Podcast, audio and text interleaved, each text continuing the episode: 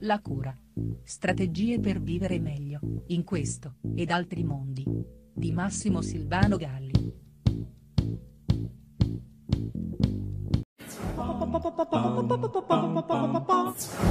Oggi voglio parlarvi di uno dei miei maestri, tra i grandi maestri che purtroppo eh, non ho avuto la fortuna di conoscere se non attraverso la parola scritta. Si tratta ovviamente di una folta presenza di uomini e di donne che popolano quella che possiamo definire la mia comunità psichica. Eh, ma solo tre in particolare hanno per loro natura una collocazione davvero speciale, basta nominarli per capire perché. Mi riferisco a Socrate, l'educatore, quello che io definisco l'educatore, Siddhartha, il Buddha, quello che io definisco il curatore, e Gesù, il Cristo, il rivoluzionario.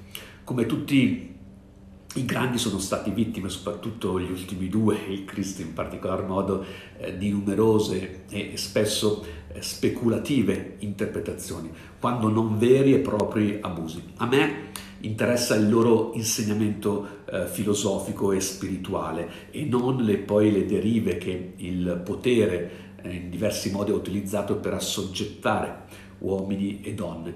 Proprio per questo credo debbano stare eh, sullo stesso piano e il loro pensiero eh, integrato tra loro, come quello anche di altri, ma di questi soprattutto, perché dove non arriva uno arriva l'altro e tutti e tre insieme sono una fantastica fonte di nutrimenti per dare vita all'unico vero maestro, quello che ci salva fondamentalmente, il più grande di tutti, quello che definiamo il maestro interiore. Ora, in questo spazio totalmente indegno voglio provare ad accennare a Siddhartha, al Buddha, semplicemente leggendo le sue quattro nobili verità enunciate nel suo primo sermone tenuto nel V secolo a.C., in cui troviamo una sintesi bellissima e spietata eh, dei problemi che attanagliano ogni uomo, del perché si manifestano, come possiamo affrontarli e infine come curarli, come mettere fine ad ogni dolore.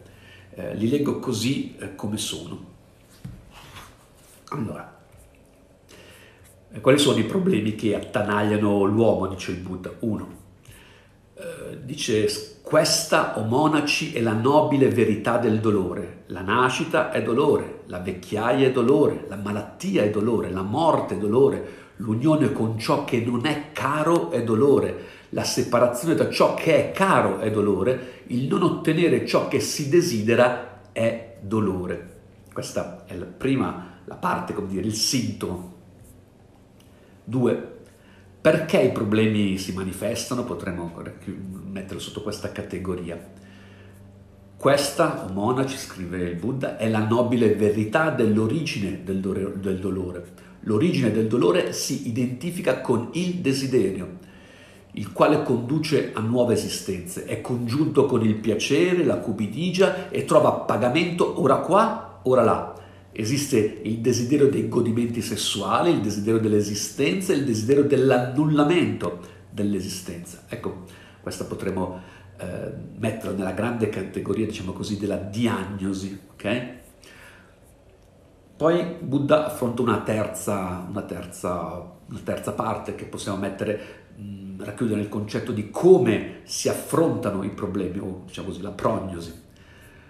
Dice, questa, o monaci, è la nobile verità della cessazione del dolore. La cessazione del dolore è l'estinzione, il completo dissolvimento, l'abbandono, il rifiuto di questo desiderio, la liberazione e il distacco da esso. Ecco, questo è un po' come si, come si qual è la, la, prognosi, diciamo così. E infine eh, la cura, come si curano questi mali, forse è la parte un po' più complessa, eh, però insomma la vado a leggere così com'è.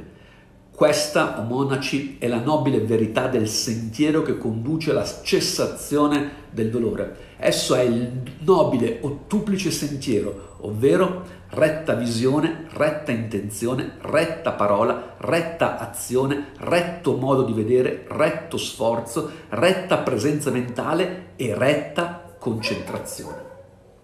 Ecco, Eh, come vedete eh, non è stato inventato niente, tutte le terapie per la cura dell'anima e della psiche, della mente direbbe Siddhartha, non sono che una interpretazione di queste quattro verità in cui appunto sintomo, diagnosi, prognosi e cura trovano un senso circa 200, 2400 anni prima di, di Freud.